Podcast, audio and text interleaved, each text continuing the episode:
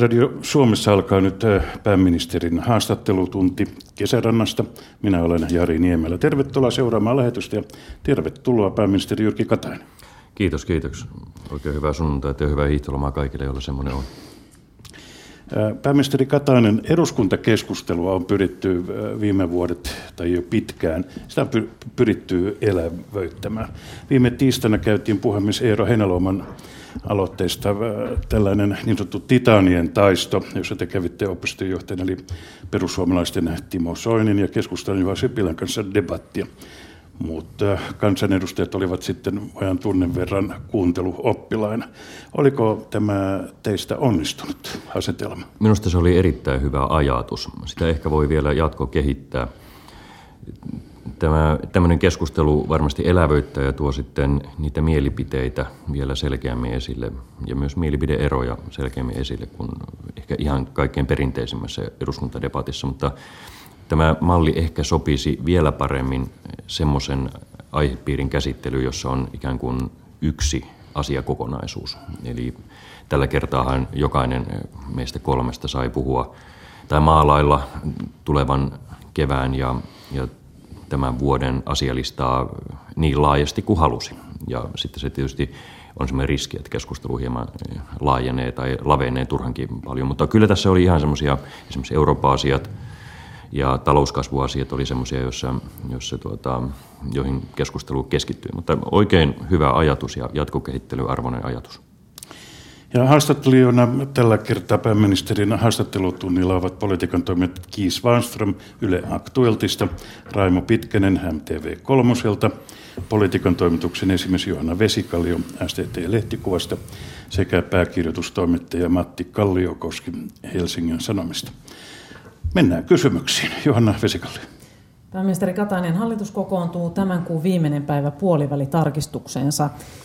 Ja nyt kun katsoo taaksepäin, niin tuntuu, että nämä hallituksen isot tavoitteet, eli kuntauudistus ja siihen oleellisesti kuuluva sosiaali- ja terveyspalvelujen uudistus, lahavat aikataulusta jäljestään tai ovat muuten vaan osoittautuneet hyvin hankaliksi.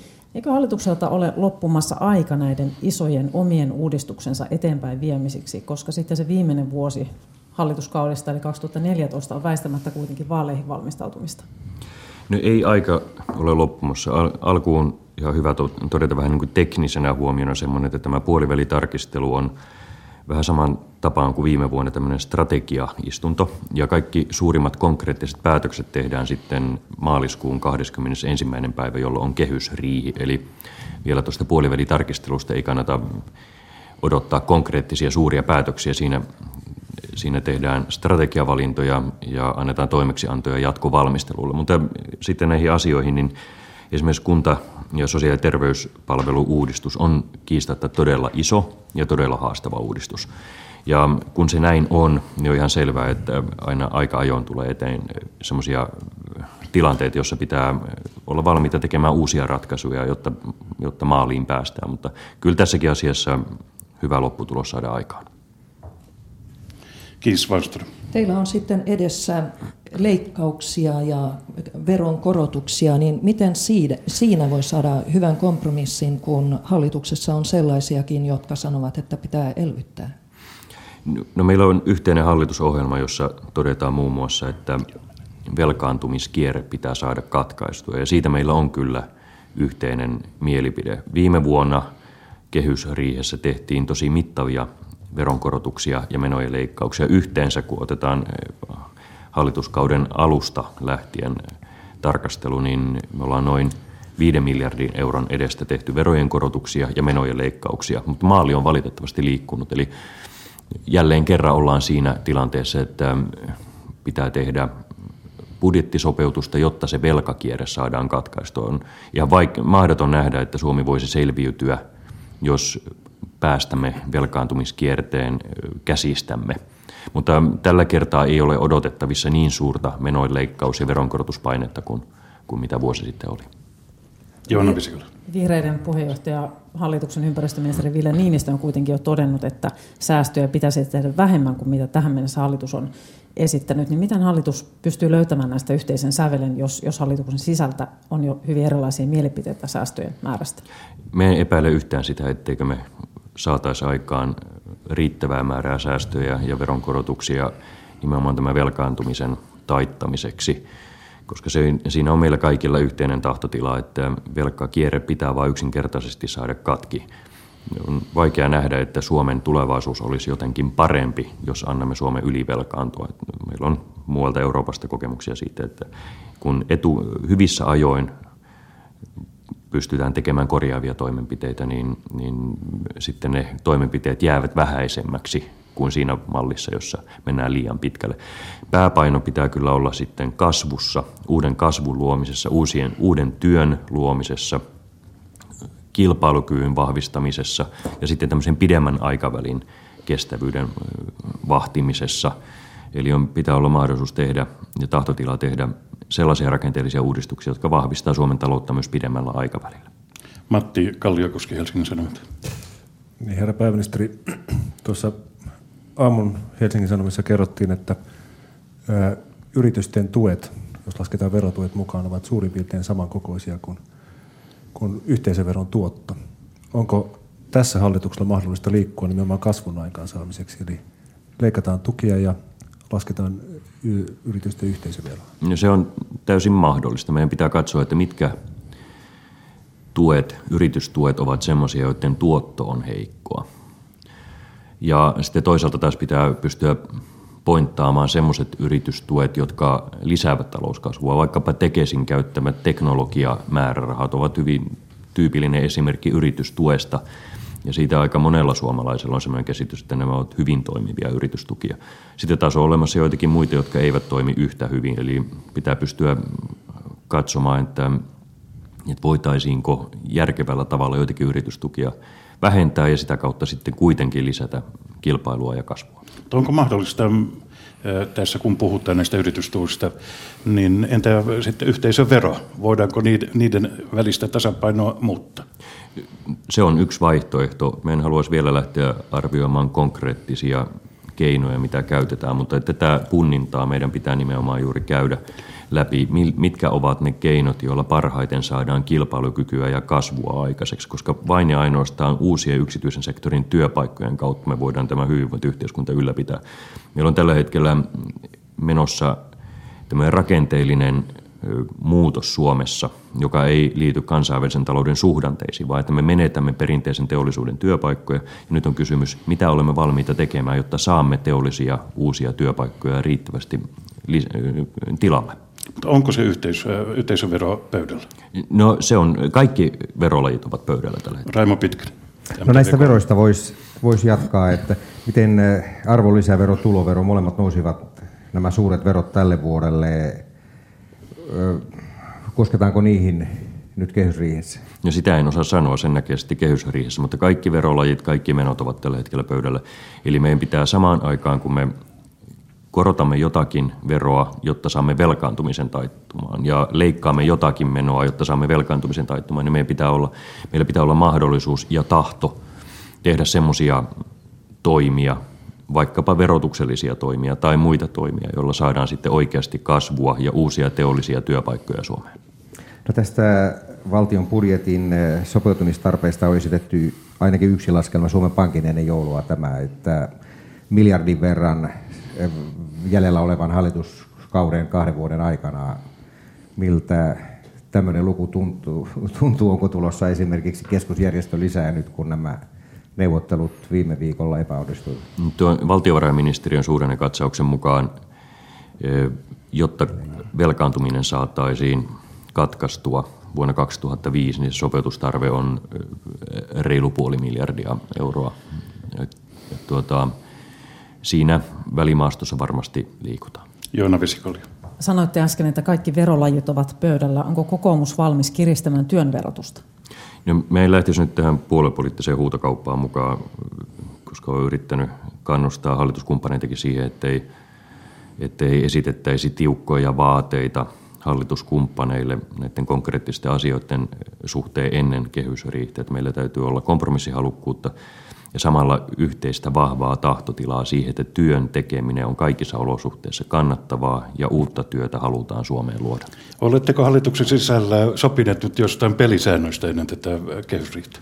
No ei sen ihmeemmin muuta kuin se, mitä olen julkisuuteen sanonut aikaisemminkin, että yritetään välttää tämmöistä vastakkainasettelua hallituspuolueiden kesken, erityisesti semmoista tilannetta, jossa yritetään hyötyä toisten hallituspuolueiden kustannuksella, eli lyödä pöytään jotakin ja sitten syyttää toista hallituspuoluetta, että se ei ole valmis tekemään sitä, mitä me haluamme, koska me tarvitaan nyt sitä yhteen hiileen puhaltamisen henkeä ja mahdollisimman vähän riitelyä. Mutta työn, verotuksen, tai työn verotus tai se, että sitä ei kiristetä, eikö se ollut kokoomukselle yksi hallituksen menon ehtoja? Oletteko, oletteko te nyt valmiita tästä tinkimään? En, mä en lähde nyt tähän puoluepoliittiseen mittelöintiin ollenkaan. Hallituksella on ohjelma, jossa todetaan, että työn verotusta ei, ei kiristetä. Eli pysytään nyt hallitusohjelmassa ja etsitään niitä yhteisiä keinoja siihen, millä Suomeen saadaan uusia teollisia työpaikkoja. Oman näkemykseni mukaan työ lisää oikeudenmukaisuutta. Eli kysymys on, mitä olemme valmiita tekemään, jotta oikeudenmukaisuus Suomessa lisääntyy, kun me näemme, että me menetämme työtä. Kun elinkeinoelämän toive oli, että yhteisövero olisi 15 prosenttia, niin eikö se olekaan niin to, ö, mahdoton toive? Nyt meidän pitää harkita, mikä on se oikea verolaji, sikäli kun veroilla kasvua voidaan tai verotuksen keventämisellä kasvua voidaan saada aikaan. Meillä on sellainen tilanne, joka toivon mukaan kaikki ymmärtävät, että samaan aikaan meidän pitää osoittaa luvuilla, että velkaantuminen taittuu. Ja samaan aikaan meidän pitää olla valmiita tekemään toimia, jolla uutta työtä, uutta investointihalukkuutta Suomessa lisätään.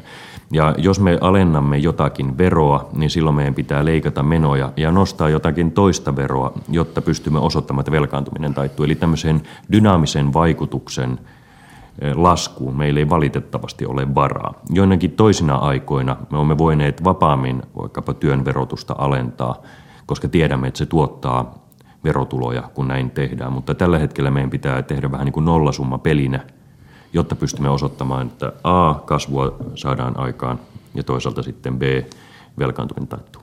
Matti Kalliokoski. Niin kun kuulimme tuossa, hallitus lyhentää aika lailla pajatsonsa kevään aikana näissä isoissa ratkaisuissa ja näyttää siltä, että työmarkkinaratkaisu siirtyy syksyyn. Onko hallituksella enää mitään pelivälineitä tulla silloin vastaan ja houkutella näitä osapuolia sopimukseen? No se jää nyt nähtäväksi, miten tässä voidaan edetä. Työpaikkojen luomisen kannalta palkkaratkaisulla on erittäin suuri merkitys. Jos työntekijäjärjestöt ja työnantajajärjestö sopii väärin, Suomessa työ, työttömyys lisääntyy. Jos he sopivat oikein, Suomen työpaikat lisääntyvät. Ja nyt mä toivon, että he pystyisivät sopimaan oikea-aikaisesti palkkaratkaisusta, joka lisää työpaikkojen määrää, koska se on olennainen osa Suomen menestymiselle, hyvinvointiyhteiskunnan menestymiselle ja toisaalta sitten oikeudenmukaisuuden lisääntymiselle.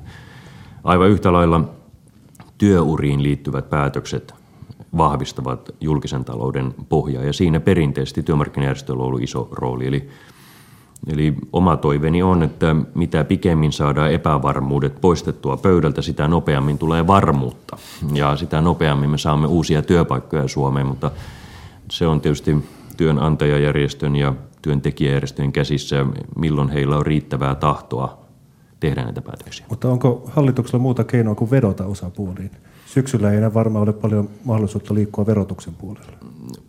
Meillä ei kovasti muuta vaihtoehtoa ole muuta kuin vedota vastuuntuntoon, koska mehän emme voi pakottaa järjestöjä kantamaan vastuuta. He joko kykenevät siihen tai sitten eivät. No eikö hallitus on nimenomaan juuri painostanut järjestöjä tekemään lainsäädäntöä, siis sellaista työtä, joka kuuluisi hallitukselle. Viitaan tähän keskiviikon kariutuneisiin työuraneuvotteluihin. Tuntuu, että tilanne on tällä hetkellä aika lailla kuoliossa. Ja hallitus ilmoittaa rankaisee kansaa sitten leikkauksilla ja veronkorotuksilla, kun järjestöt ei pysty... Hapen puutetta, kuten työministeri Ihalainen eilen totesi. Mm-hmm. Joo, me olemme painostaneet sen takia, että työmarkkinajärjestöt ovat perinteisesti tehneet ratkaisuja työurien pidentämiseen liittyvistä kysymyksistä. He ovat ilmoittaneet, että haluavat sitä tehdä myös jatkossa. Ja kun kerta halua on ja tarvetta on, niin silloin pitää olla myös kykyä. Ja valitettavasti sitä kykyä ei toistaiseksi ole ollut, mutta en minä heitä vielä kirvestä kaivoon. Uskon, että se vastuuntuntoisuus kyllä, kyllä siellä jossakin vaiheessa herää ja, ja halu tehdä ratkaisuja myös tulee, koska päätöksen tekemättä jättäminenkin on päätös. Se on tie, tietoinen päätös siitä, että, että jätetään asiat hunningolle. Mutta minkä takia tässä, tässä tuota työurakysymyksessä järjestöille on jätetty se veto-oikeus? Minkä takia hallitus ei vaan tee päätöstä järjestöjen ohi, koska Nyt, tilanne on mikä on? Niin, tämä on? Tämä on vuosikymmenten perinne Suomessa. Eli työnantajat maksavat osan esimerkiksi eläkevakuutusmaksuista ja työntekijät maksavat palkkansa ohessa osan työeläkevakuutusmaksuista. Ja tämän takia Suomessa on vuosikymmenten ajan ajateltu, että maksajat osallistuvat sen sisällön suunnitteluun. Ja minusta tämä on ihan fiksu ajattelutapa eh, jatkossakin. Ja näin ollen, kun kerta tämmöinen perinne meillä on ollut tähän saakka, vastuuta on osattu aina kantaa. Mä toivoisin, että se perinne voisi, voisi myös jatkua jatkossakin, mutta se tietysti vaatii sitä, että on kykyä tehdä päätöksiä. Raimo Pitkänen. No, tässähän on syksyä kohden, kun palkkaratkaisut lähenevät, niin puhuttu jopa, että saattaa olla lakkosyksy syksy edessä. Ihalainen esiintyi eilen ja samalla tavalla kuin tekin aikaisemmin että haluatte raamille, raamille jatkoa. Vieläkö tässä ennen kehysriihtää jotain näissä asioissa yritetään? Ei ole kovin toiveikas ilmapiiri. No ei ole, kyllä, ei ole kovin toiveikas ilmapiiri, se on valitettavasti todettava. Tämä on nyt ihan puhtaasti työntekijöistä ja työnantajasta kiinni, haluavatko he jotakin yrittää. Meillä ei oikeastaan hallituksen puolella ole mitään semmoista pakkokeinoa, jolla heitä voitaisiin tähän pakottaa. Mutta toivon mukaan päästään eteenpäin. Mitä enemmän on työtaistelutoimenpiteitä työmarkkinalevottomuutta, sitä vähemmän Suomeen syntyy uusia työpaikkoja. Eli mä toivoisin, että kaikki, kaikilla niin meillä hallituksessa kuin sitten tuolla työmarkkinoilla, niin päällimmäisenä olisi nyt mielessä työpaikat. Me menetämme työpaikkoja mutta me voimme tehdä päätöksiä, että me saamme lisää työpaikkoja. Se on puhtaasti suomalaisten omissa käsissä. Saadaanko Suomeen uutta teollisuutta, saadaanko uutta kasvuyrittäjyyttä, saadaanko uusia työpaikkoja, mutta riitelemällä ja päätöksiä väistämällä niitä ei kyllä synny. Kiitos. Työpaikoista telakoille, niin sanotaan aina, että jos menetämme risteilytilauksia, niin voimme rakentaa jäänmurtajia, mutta miten taata, että se pysyy Suomessa, koska siinäkin omistus on ulkomainen, korealaiset ja venäläiset, norjalaiset omistavat? No, yksityisen sektorin tilauksista ja, ja kilpailustahan, kilpailutilanteesta ei voi koskaan mitään takuuta tehdä, mutta Ihan samalla tavalla kuin missä hyvänsä muussakin yksityisen sektorin toiminnassa pitää pystyä luottamaan siihen, että, että jos me pidetään Suomi kilpailukykyisenä, eli että meillä on osaamista, meillä on yrittäjyyttä, meillä on hyvät toimintaedellytykset ylipäänsä yrityksille, niin kyllähän siitä jotakin hyvää aina syntyy. Ja meillä nyt on tätä arktista laivarakennusosaamista ja ylipäänsä laivarakennusosaamista, että mä itse luotan kyllä siihen. Voisiko valtio siinä jotenkin turvata, että se pysyy Suomessa? No, pitää olla alkuun alusten tilaajia. Että mä kävin nyt tuossa Chiilessä eh, yritysvaltuuskunnan kanssa hetki sitten ja, ja sinne STX Rauman telakka aikoo tarjota jäänmurta osaamista. Chile aikoo olla, tai tarvitsee siis jäänmurtajan Antarktiselle alueelle. Heillä on siellä tutkimustoimintaa ja ja se on tyypillinen tilanne. On asiakas, on tarjoaja ja nyt toivotaan, että se tarjous tulee, tulee STXn Rauman telakalle ja siinä tyypillinen hyvä terve tilanne. Siinä ei valtion tukitoimenpiteitä ole erityisesti tarvittu. Matti Kalliokoski.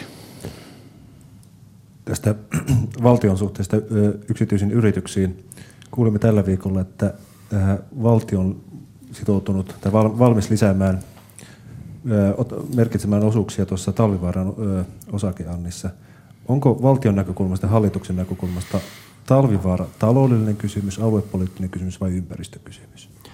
No, sillähän on nämä kaikki ulottuvuudet, mutta silloin kun tuota Solidium, eli valtion omaisuudenhoitoyhtiö, tekee sijoituksen, niin silloinhan se on käytännössä siis taloudellinen asia – tätä, tästä lähtökohdasta Solidium sitä arvioi, mutta tietysti nämä kaikki mainitsemasi elementit on, kun ajatellaan Suomen kannalta. Teollisuuden, tässä tapauksessa kaivosteollisuuden täytyy olla ympäristöllisesti kestävää, sen pitää olla sitten taloudellisesti kestävää ja kun se on taloudellisesti kestävää, niin sillä on merkittävä aluetaloudellinen vaikutus. Ministeri Hautala mukaan yksi peruste oli kuitenkin tämä ympäristösyy. Voiko Solidium ottaa näissä investointipäätöksissä huomioon muitakin kuin puhtaasti taloudellisia kysymyksiä? Se riippuu siitä yhtiöstä. Eli silloin kun on vähemmistö yhtiö ja kun on yhtiö, jolla ei ole strategista merkitystä, niin silloin se taloudellisuus on ensisijainen. Mutta tässä tapauksessa tietysti yhtiön täytyy olla toimintakykyinen, jotta se pystyy kantamaan myös ympäristövastuunsa. Sanoitte, että, että omistuksen pitää olla ympäristöllisesti, ympäristöllisesti kestävä. Onko talvivaaran toiminta ollut ympäristöllisesti niin kestävää, että siihen voi valtio lähteä sijoittajana mukaan? No siinä on tehty virheitä, virheistä on opittu ja koko se konsepti, mikä talvivaaran kaivoksen toimintaedellytys on, niin sen pitää olla ympäristöllisesti kestävä. Siellä on tehty virheitä, mutta toivon mukaan niistä nyt on sitten opittu. Raimo Pitkänen. No tässä Solidium-päätöksessä kuitenkin taloudellisten syiden lisäksi ja haisee tällainen yhteiskunnallinen tehtävä, eli Solidium ottaa vanhoista sijoituksista ja työpaikoista vastuuta, mutta samalla Solidium on ilmoittanut myös, että ei ole kiinnostunut tästä STXn Turun telakasta sijoituksesta siihen, mikäli tämä tulisi myyntiin. Että voiko näitä asioita verrata tai voiko ymmärtää, että jos Turun suunnalla ollaan vähän pettyneitäkin? Totta kai voi verrata ja pitääkin verrata. Ei, valtiolla on ollut pitkä perinne, siis vuosikausien perinne siinä, että valtio ei osallistu kannattamattoman liiketoiminnan tukemiseen. Eli jos joku liiketoiminta on pysyvästi e, tappiota tuottavaa, niin me emme silloin lähde veronmaksajien toimesta pönkittämään semmoista yritystoimintaa. Sen sijaan valtio on mukana, on ollut mukana ja voi olla jatkossakin mukana kannattavan liiketoiminnan aikaansaamisessa ja rakentamisessa ja sitten toisaalta omistajana hyötymässä sen, sen hedelmistä. No, valtion omistajuudesta vielä liittyen tähän Finnairiin. Nyt on omistajuudesta vastaava ministeri Hautala jo kohta vuoden päivät puhunut, että tämä Finnairin valtion omistusosuuden laskeminen alle puolen asia tulisi hallitukseen piakkoin. Että koska se nyt on tulossa ja liittyykö tähän joku poliittinen ongelma tai erimielisyys hallituksen sisällä?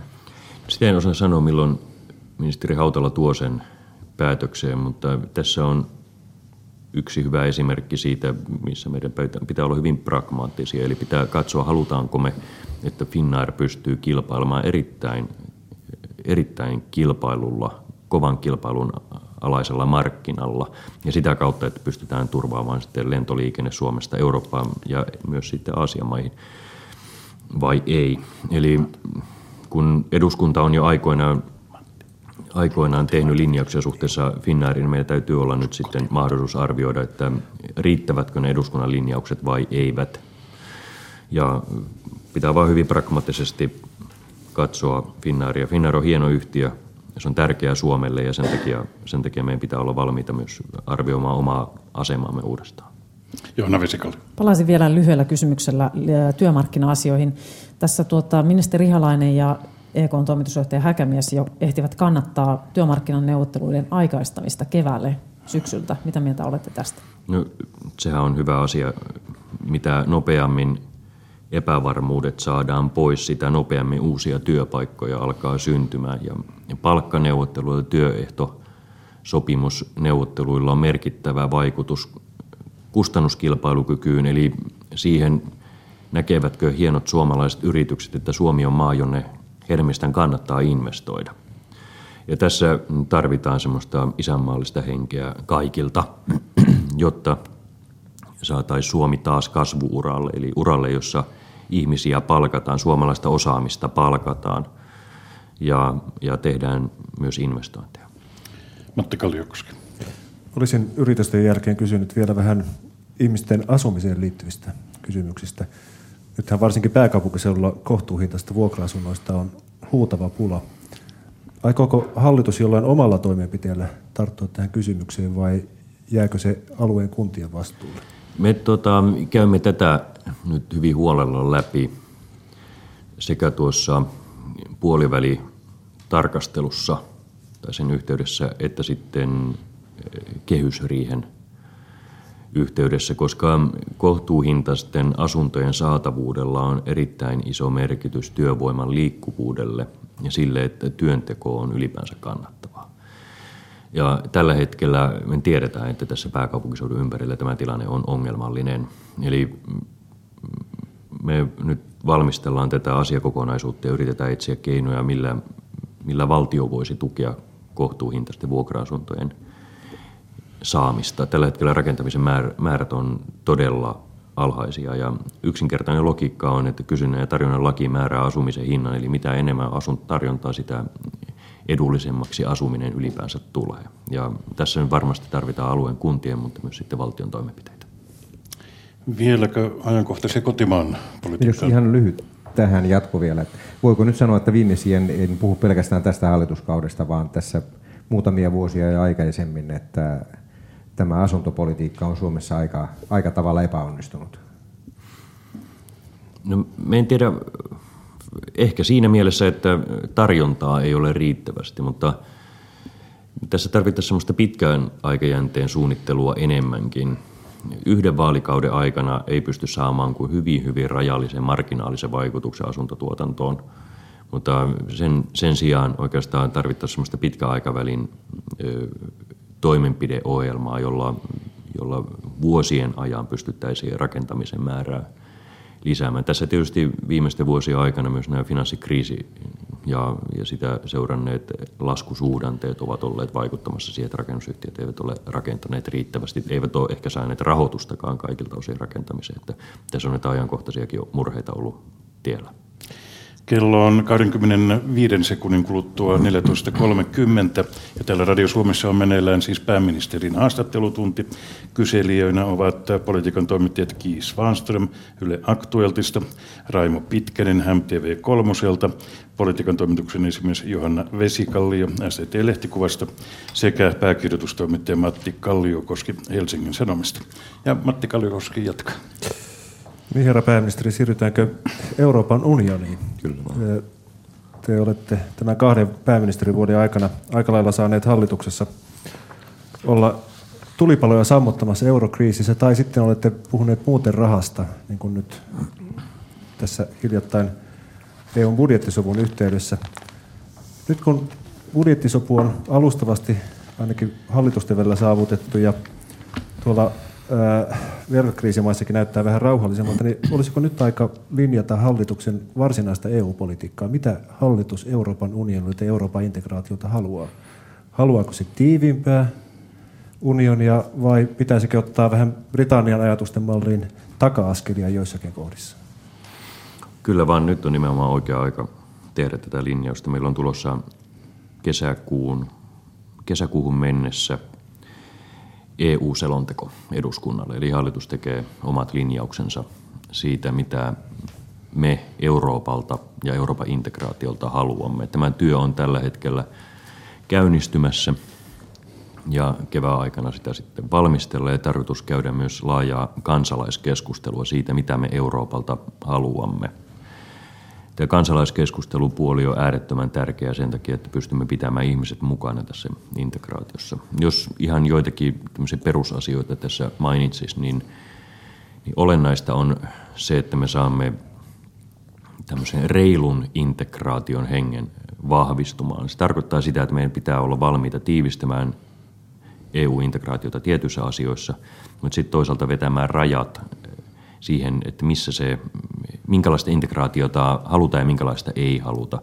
Esimerkiksi pankkiunioni, eli se, että pystytään erottamaan järkevällä tavalla pankkien ongelmat valtioiden ongelmista on yksi tärkeä asia. Sisämarkkinoiden syventäminen, eli se, että suomalaisten yritysten tuotteet menisivät vaivatta toisten eurooppalaisten valtioiden markkinoille, sitä pitää syventää. Ja kolmanneksi sitten vapaakaupan lisääntyminen, se on EUn toimivallassa oleva asia. Nythän unionin valtaa tai ainakin sananvaltaa kansallisiin budjetteihin on lisätty. Onko tämä se suunta, mihin pääministeri haluaisi integraatiota viedä? Me olemme tätä olleet tukemassa ihan sen takia, että voisimme välttyä samankaltaisilta talousongelmilta, mitä nyt on nähty. Eli tässä oikeastaan tässä talouspuolessa kaksi, kaksi isoa asiaa. Ensimmäinen on se, että talouskuria lisätään ja valvontaa siitä, että jäsenmaat noudattavat talouskuria ja noudattavat sitä, mitä ovat sanoneet, sitä on haluttu lisätä. Ja tämä kehitys tulee jatkumaan. Eli käytännössä meillä suomalaisilla pitää olla mahdollisuus seurata toisten maiden päätöksentekoa niin, että he oikeasti toimivat terveen järjen mukaisesti. Ja sitten tietysti kääntäen, kun me haluamme vaikutusvaltaa toisten maiden talouspolitiikkaan, niin, niin näillä muilla mailla pitää olla yhtäläiset oikeudet katsoa, että me suomalaiset toimimme niin kuin sanomme. Sitten toinen kokonaisuus on tämä pankkisektori, joka myös etenee. Eli, eli meidän pitää pystyä tekemään semmoisia ratkaisuja, joilla pankkien ongelmat eivät kaadu veromaksajien ongelmiksi. Ja tässä, tässä itse asiassa me teemme nyt todella kovasti työtä. Juuri tapasin komission puheenjohtajan kabinettipäällikön toissapäivänä ja, ja tuota, kävimme hänen kanssa tästä asiasta keskustelua. Miten sitä käytännössä toisten maisten, maiden päätöksentekoa seurataan? Miten muut maat seuraavat Suomen päätöksentekoa? Ihan sillä, että Euroopan komissio jatkuvasti seuraa noudattaako Suomi niitä sitoumuksia, mitä se on tehnyt. Eli toimiiko Suomi niin kuin sanoo. Eli onko Suomi ylivelkaantumiskierteessä, on, menetämmekö me työpaikkoja enemmän kuin niitä pystyy koskaan tulemaan, onko Suomen kilpailukyky semmoista, että tänne ylipäänsä voisi syntyä uusia työpaikkoja. Eli tätä, meillä, tätä seurataan. Ja ihan samalla tavalla me seuraamme vastaavaa kehitystä sitten muissa maissa. Tämä on äärettömän tärkeää sen takia, että yksi syy talouskriisiin oli se, että moni maa menetti kilpailukykynsä. Eli siellä menetettiin työpaikkoja, mutta uusia ei syntynyt tilalle ja sen takia koko euroalue on nyt kriisissä ja tätä me haluamme sitten jatkosta välttää. Johanna Visikali. Liittyen näihin tota, vastikään sovittuun EU-budjetin linjauksia Suomen osuuksiin siinä. Teidän oma hallituksenne on linjannut hallitusohjelmassa, että jäsenvaltioiden maksuasemaan tulisi perustua näiden varallisuustasoon. Niin onko tämä nyt saavutettu tässä, tässä tuota, huippukokouksessa saavutettu maksutaso Suomen osalta oikeudenmukainen ajatellen meidän heikentyvää työllisyyttä sekä sit julkisen talouden ongelmia? Kaikissa maissa työllisyys ja julkisen talouden ongelmat on arkipäivää tänä päivänä. Meidän jäsenmaksu tai nettomaksuasema on samaa koko luokkaa kuin Itävallassa, Tanskassa, Britanniassa ja Ranskassa. Ruotsi ja Hollanti maksavat, tai heidän nettomaksuosuutensa on heikompi kuin Suomi, eli he maksavat enemmän kuin saavat vielä suhteessa siihen, mitä Suomen kaltaiset maat tekevät. Eli tältä osin voidaan ajatella, että meidän kohtelu on ollut reilua ja oikeudenmukaista. Nettomaksuosuuteen liittyen kommentoitte tässä tällä viikolla säälittäväksi sitä keskustelua, kun käytiin keskustelua, mitä lukuja hallitus on käyttänyt Suomen nettomaksuosuutta arvioi tässä. Miksi teistä tämä keskustelu on säälittävää? Ei se keskustelu ei ole nimenomaan säälittävää, vaan sitä, että jos kymmenen kertaa kysytään sama kysymys ja kymmenen kertaa siihen vastataan, niin sitten se yhdestoista kerta tuntuu vähän säälittävältä. Eli nimenomaan sitä keskustelua kannattaa käydä – mutta mielellään niin, että kansalaiset eivät entisestään mene sekaisin, koska tämä on sen verran vaikea asia, että, että kun sen avoimesti selvittää, niin sen tietysti toivoisi, että se selvitys menisi myös lyhentämättömänä eetteriin. No eikö kansalaiset mene sekaisin juuri siitä, kun hallitus käyttää kaksia lukuja? No itse asiassa käydään sitä asiaa nyt huolella läpi, niin ei tarvitse enää tämän jälkeen tähän palata. Tai minulle sopii, että palataan vaikka joka päivä kymmenen kertaa, mutta, mutta käydään tämä hyvin huolella läpi. Eli jos mehän heti keskust- tämän neuvottelutuloksen jälkeen ilmoitimme Suomen nettomaksuosuuden siten, kun komissio se ilmoittaa. Eli käytimme näitä niin sanottuja suurempia lukuja ihan kaiken varalta, ettei Suomessa kukaan pääse vaan sanomaan, että hallitus haluaa kaunistella lukuja.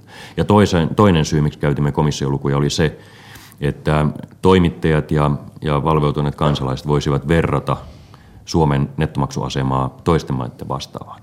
Mutta sitten, kun meidän pitää tuoda tämä, tämä neuvottelutulos Suomen budjettiin, niin sitten pitää ruveta puhumaan konkreettisista euroista. Ja komission laskelmat eivät niitä kerro.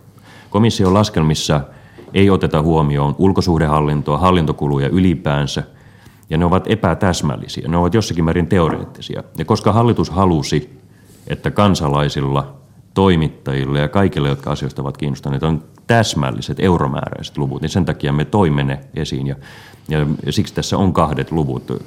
Jos halutaan epätäsmällisyyttä, niin käytettäköön sitten pelkästään komission lukuja. Mutta kun budjetti pitää rakentaa eurojen varaan, niin sitten meidän pitää käyttää näitä, niitä lukuja, jotka ovat todellisia. Eli paljonko me maksamme ja montako euroa me saamme.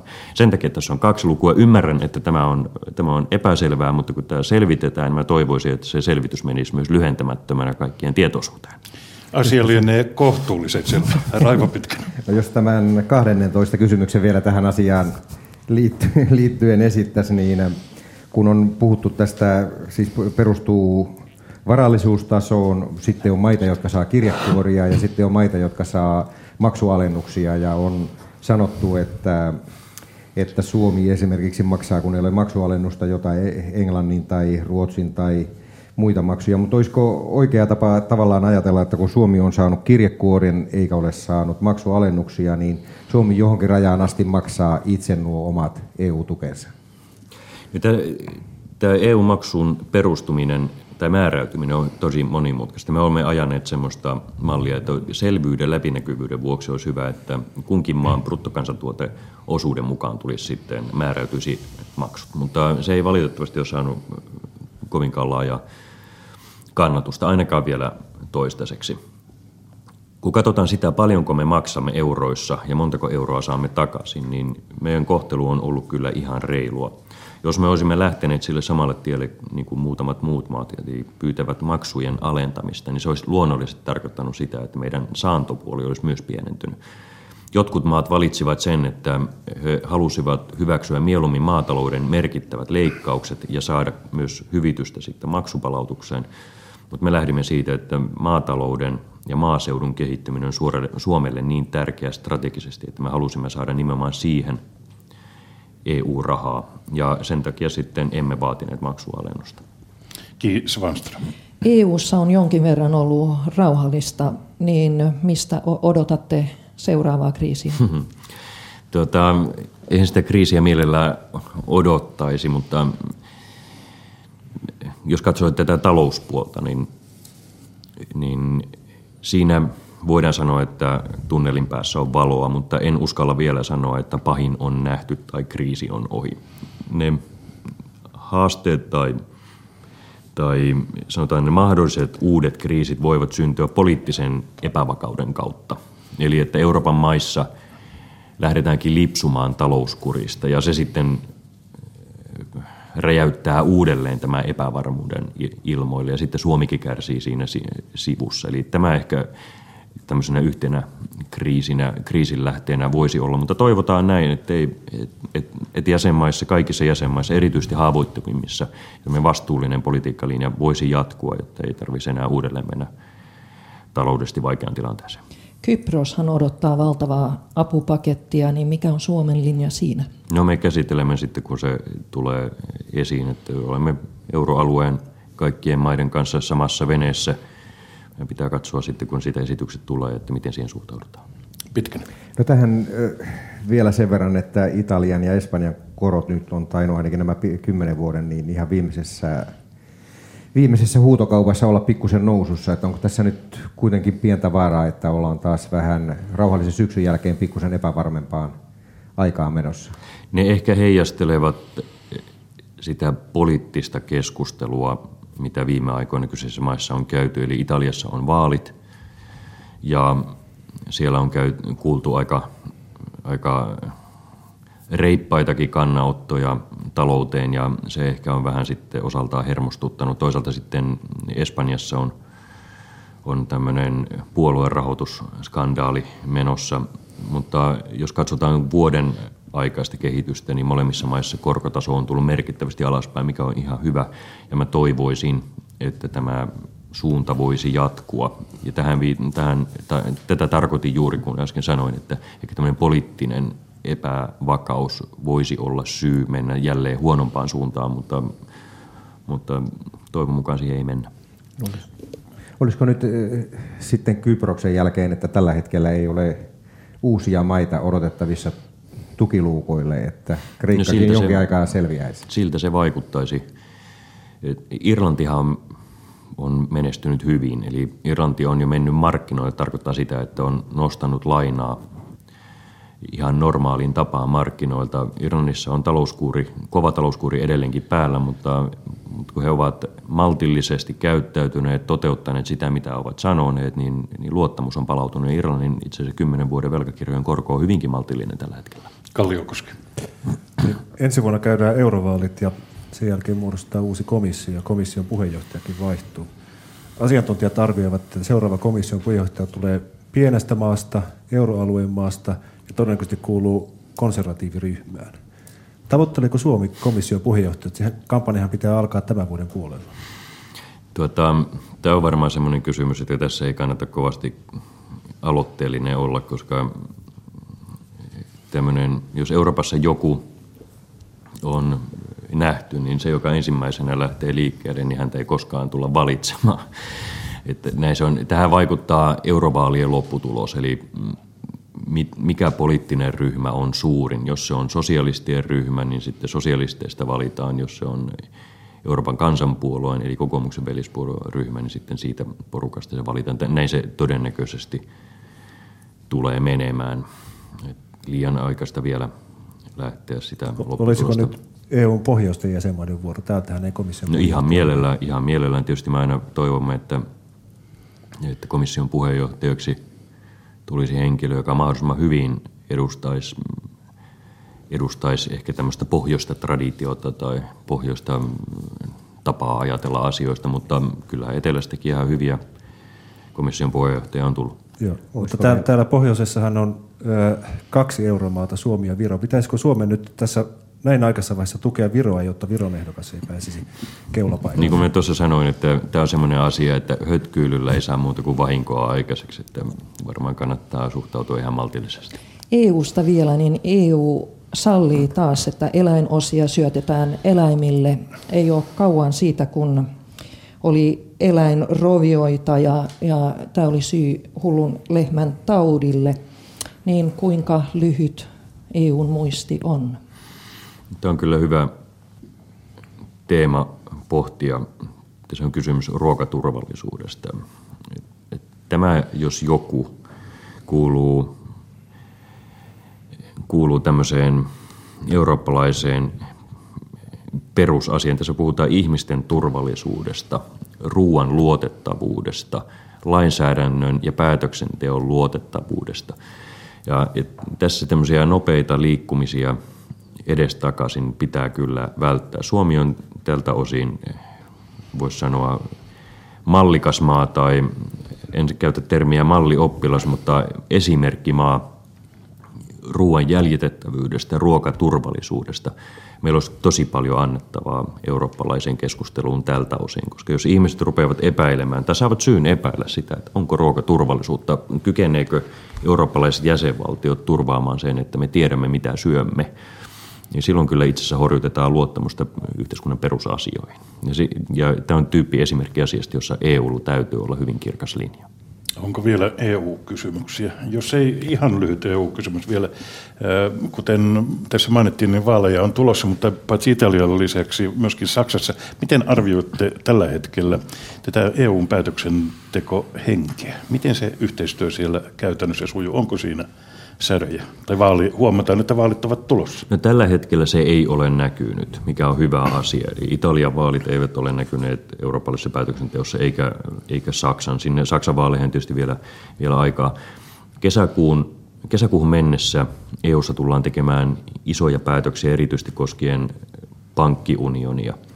Ja mä uskoisin, että nämä päätökset saadaan kyllä ihan fiksulla tavalla tehtyä, mutta eihän EUn kehittyminen siihen lopu.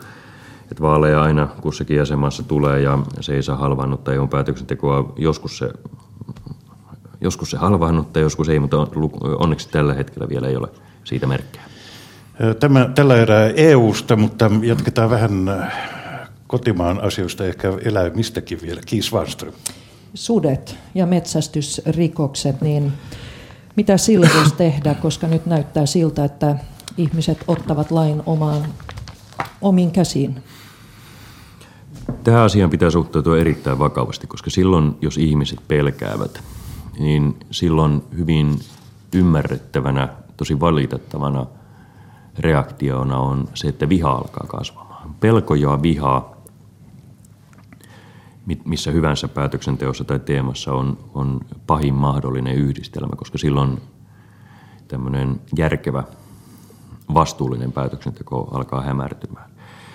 Meidän pitää pystyä puuttumaan tähän pihasusi-ongelmaan. Meillä on käytännössä tilanne, jossa sudet, susien määrä on Suomen mittakaavassa vähentynyt, mutta niiden määrä alueellisesti on keskittynyt ja lisääntynyt.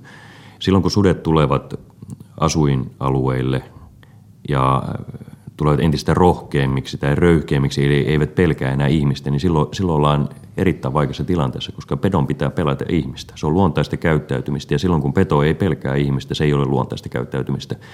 Ja näin ollen, jotta ihmisten turvallisuus ja jotta tämä eläinten käyttäytyminen saadaan muutettua, niin tähän pihasusi-ongelmiin pitää pystyä löytämään ratkaisu. Meillä on tällä hetkellä vuositasolla noin kymmenen suden kaatolupa. Siihen nyt haetaan viiden sudan, suden lisäystä. Eli pystytään keskittymään nimenomaan näihin pihasusiin, häirikkösusiin. Ja sitten vielä tietysti poliisi on, poliisilla on oma oikeus suojata ihmisiä ja, ja omaisuutta, ja he ovat tähän mennessä käyttäneet tätä oikeutta tekemällä viisi tappomääräystä yhteensä seitsemälle sudelle. Että, että tämä asia pitää ottaa vakavasti, jotta me pystymme yhtäältä yhdistämään sen, että sudet kuuluvat myös, sudet ja muut pedot kuuluvat Suomen luontoon, mutta toisaalta sitten ihmisten ei tarvitse pelätä kesyntyvien susien aikaansaamaa uhkaa omilla kotiseuduillaan. Mutta mikä on vikana Suomessa, jos sutta pelätään tällä tavalla, koska monessa eurooppalaisessa maassa niin on paljon enemmän susia? Sutta pelätään todennäköisesti sen takia, että ne tulee asu, ihmisten keskelle, asuinalueelle, eivätkä osoita pelkäävänsä ihmistä. Ja sehän ei ole normaalia käytöstä sudelta eikä miltään muultakaan pedolta jos ajatellaan näin, että on tämmöinen maaseutumainen miljö ja lapset kävelevät kouluun ja sitten nähdään, että sudet käyvät pihoilla, eli suden tassun jälkiä näkyy pihoilla ja sitten ne tekevät vahinkoa vaikkapa kotieläimille, niin, niin se selitys ei riitä, että susi ei ole käynyt ihmisen kimppuun sataan vuoteen, koska – sitten kun nähdään, että ne sudet on siinä ympärillä, ne eivät pelkää normaalilla tavalla, niin kyllä siinä väistämättä varsinkin pienten lasten vanhemmille tulee semmoinen käsitys, että onko se kesyyntynyt jo niin paljon, että se sittenkin saattaisi käydä pienen lapsen kimppuun. Ja, ja tämä pelko pitää ottaa kerta kaikkiaan vakavasti. Aivan yhtä lailla meidän pitää vakavasti tuomita se korpilaki, eli ruvetaan tappamaan susia luvatta. Se ei ole oikein, vaan se on väärin. Ja, ja tässä me nyt tarvitaan sitä, että ihmiset, jotka näillä alueilla, jonne susia on tullut paljon, pystyvät kokemaan, että heitä kuullaan ja että on myös toimenpiteitä, jossa yhdessä lähdetään ratkaisemaan tätä asiaa. Ja tätä maa- ja metsätalousministeriö on nyt, on nyt ihan ansiokkaasti tehnyt. Ihan toiseen asiaan, eli, eli samaa sukupuolta olevien parien avio-oikeuteen, josta on eduskunnassa kovasti tällä ja viime viikolla keskusteltu, niin miten aiotte edistää asiaa? Tästähän sovittiin hallitusta perustettaessa, että, että tuota, se jätetään eduskunnassa käsiteltävän lakialoitteen varaan se asia. Joo, meidän pitää käydä nyt hallitusryhmien puheenjohtajien kesken tästä se pelisääntökysymys. Me puhuimme silloin, että jos on yli sata allekirjoitus tai enemmistö eduskunnasta kannattaa tätä asiaa, niin, niin sen voisi silloin tuoda suureen saliin käsiteltäväksi. Nyt, nyt tämmöistä tilannetta ei ole, mutta sovimme myös, että lakialoite saa asianmukaisen käsittelyn ja meidän pitää nyt keskenämme keskustella, että mitä se käytännössä tarkoittaa. Tässä on parin hallitusryhmän välillä hyvin, hyvin jyrkät mielipideerot. Ja, ja tämän takia myös sovimme, että hallitus ei tuo omaa esitystään, mutta kansanedustajien aktiivisuutta tietysti ei voida rajoittaa. Valtti Kalliokoski ampumisista aseisiin. Olisin kysynyt tuosta Syyrian, Syyrian vietävistä aseiden osista. Missä vaiheessa te saitte tietää, tietää, että Venäjältä on Suomen kautta yritetty viedä Syyriaan panssarivaunujen osia? No, mä sain, minua informoitiin siinä vaiheessa, kun viranomaiset olivat asiaan tai, tai epäilivät asiaa ja, ja ryhtyvät toimenpiteisiin. Eli noin kuukausi sitten?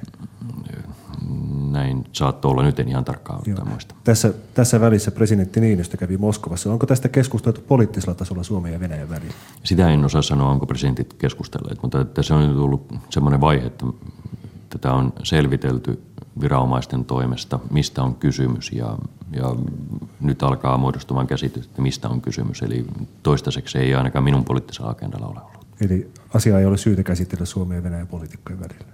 En mä sitä sanonut, vaan että toistaiseksi ei ole ollut. Onko tämä kiusallinen asia Suomelle? No eihän se meille ole kiusallinen. Me emme ole tässä tehneet mitään väärää, vaan, vaan paljastaneet sen, että...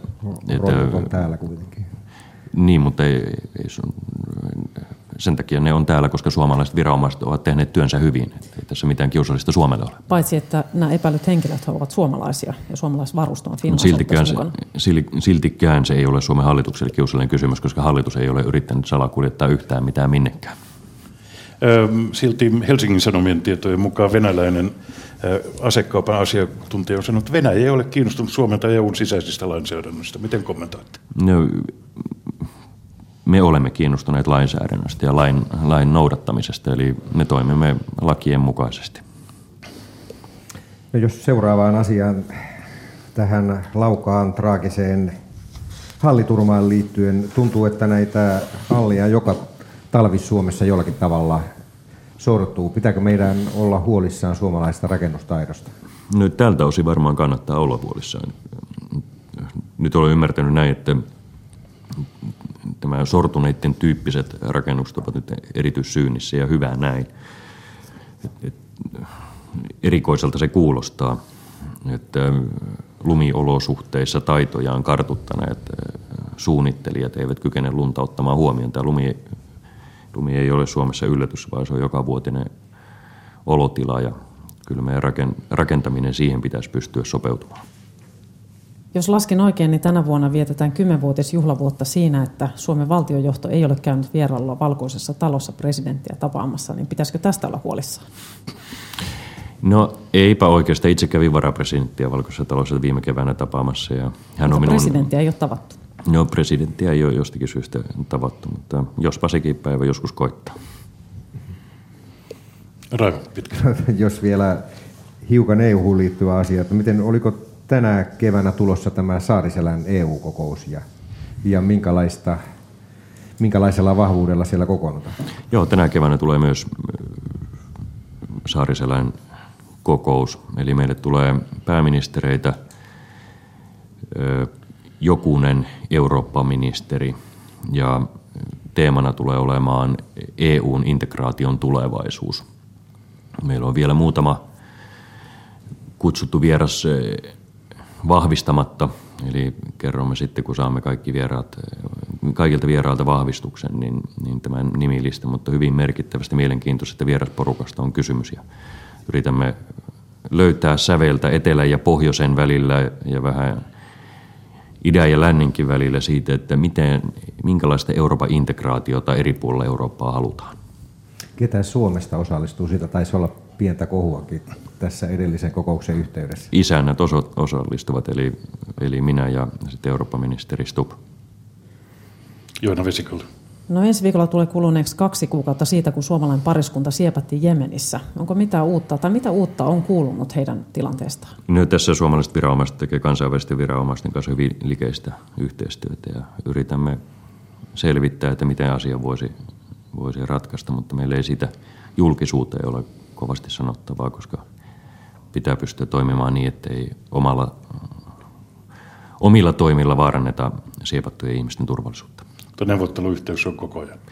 No, me teemme niin paljon, niin paljon sen eteen kuin vaan mahdollista, että saamme ihmiset vapautettua. Kiitos, Nyt aikanne on kulunut paljon hoitaen EU-kriisejä, niin onko aikaa riittänyt kotimaan politiikalle? No kyllä sitä riittää. Pitää vaan tehdä vähän enemmän työtä, että sekä kotimaan asiat että, että sitten kansainväliset asiat saadaan hoidettua. Mä oon kiinnostunut Eurooppa-politiikasta ja siitä, että Suomella on sananvaltaa Euroopassa.